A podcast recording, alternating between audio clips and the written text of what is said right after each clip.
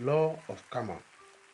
In the book of Acts of Apostles, chapter 13, and verse number 28 says, And though they found no cause of death in him, yet desired the Pilate that he should be slain. Those who want you to be slain shall be slain for you in Jesus' name. You have been examined, and there is no cause of death in you. Therefore, anyone who wants you dead will die your death in the name of Jesus Christ.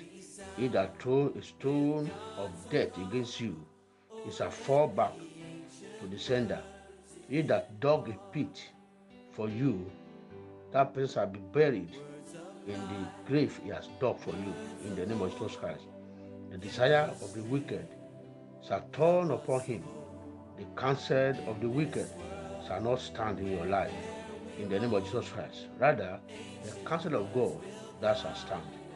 The day the enemy is expecting in your life shall never come, but shall, God you shall serve God, and the Lord shall protect and preserve and bless you all around in the name of Jesus Christ. Amen. Have a beautiful week.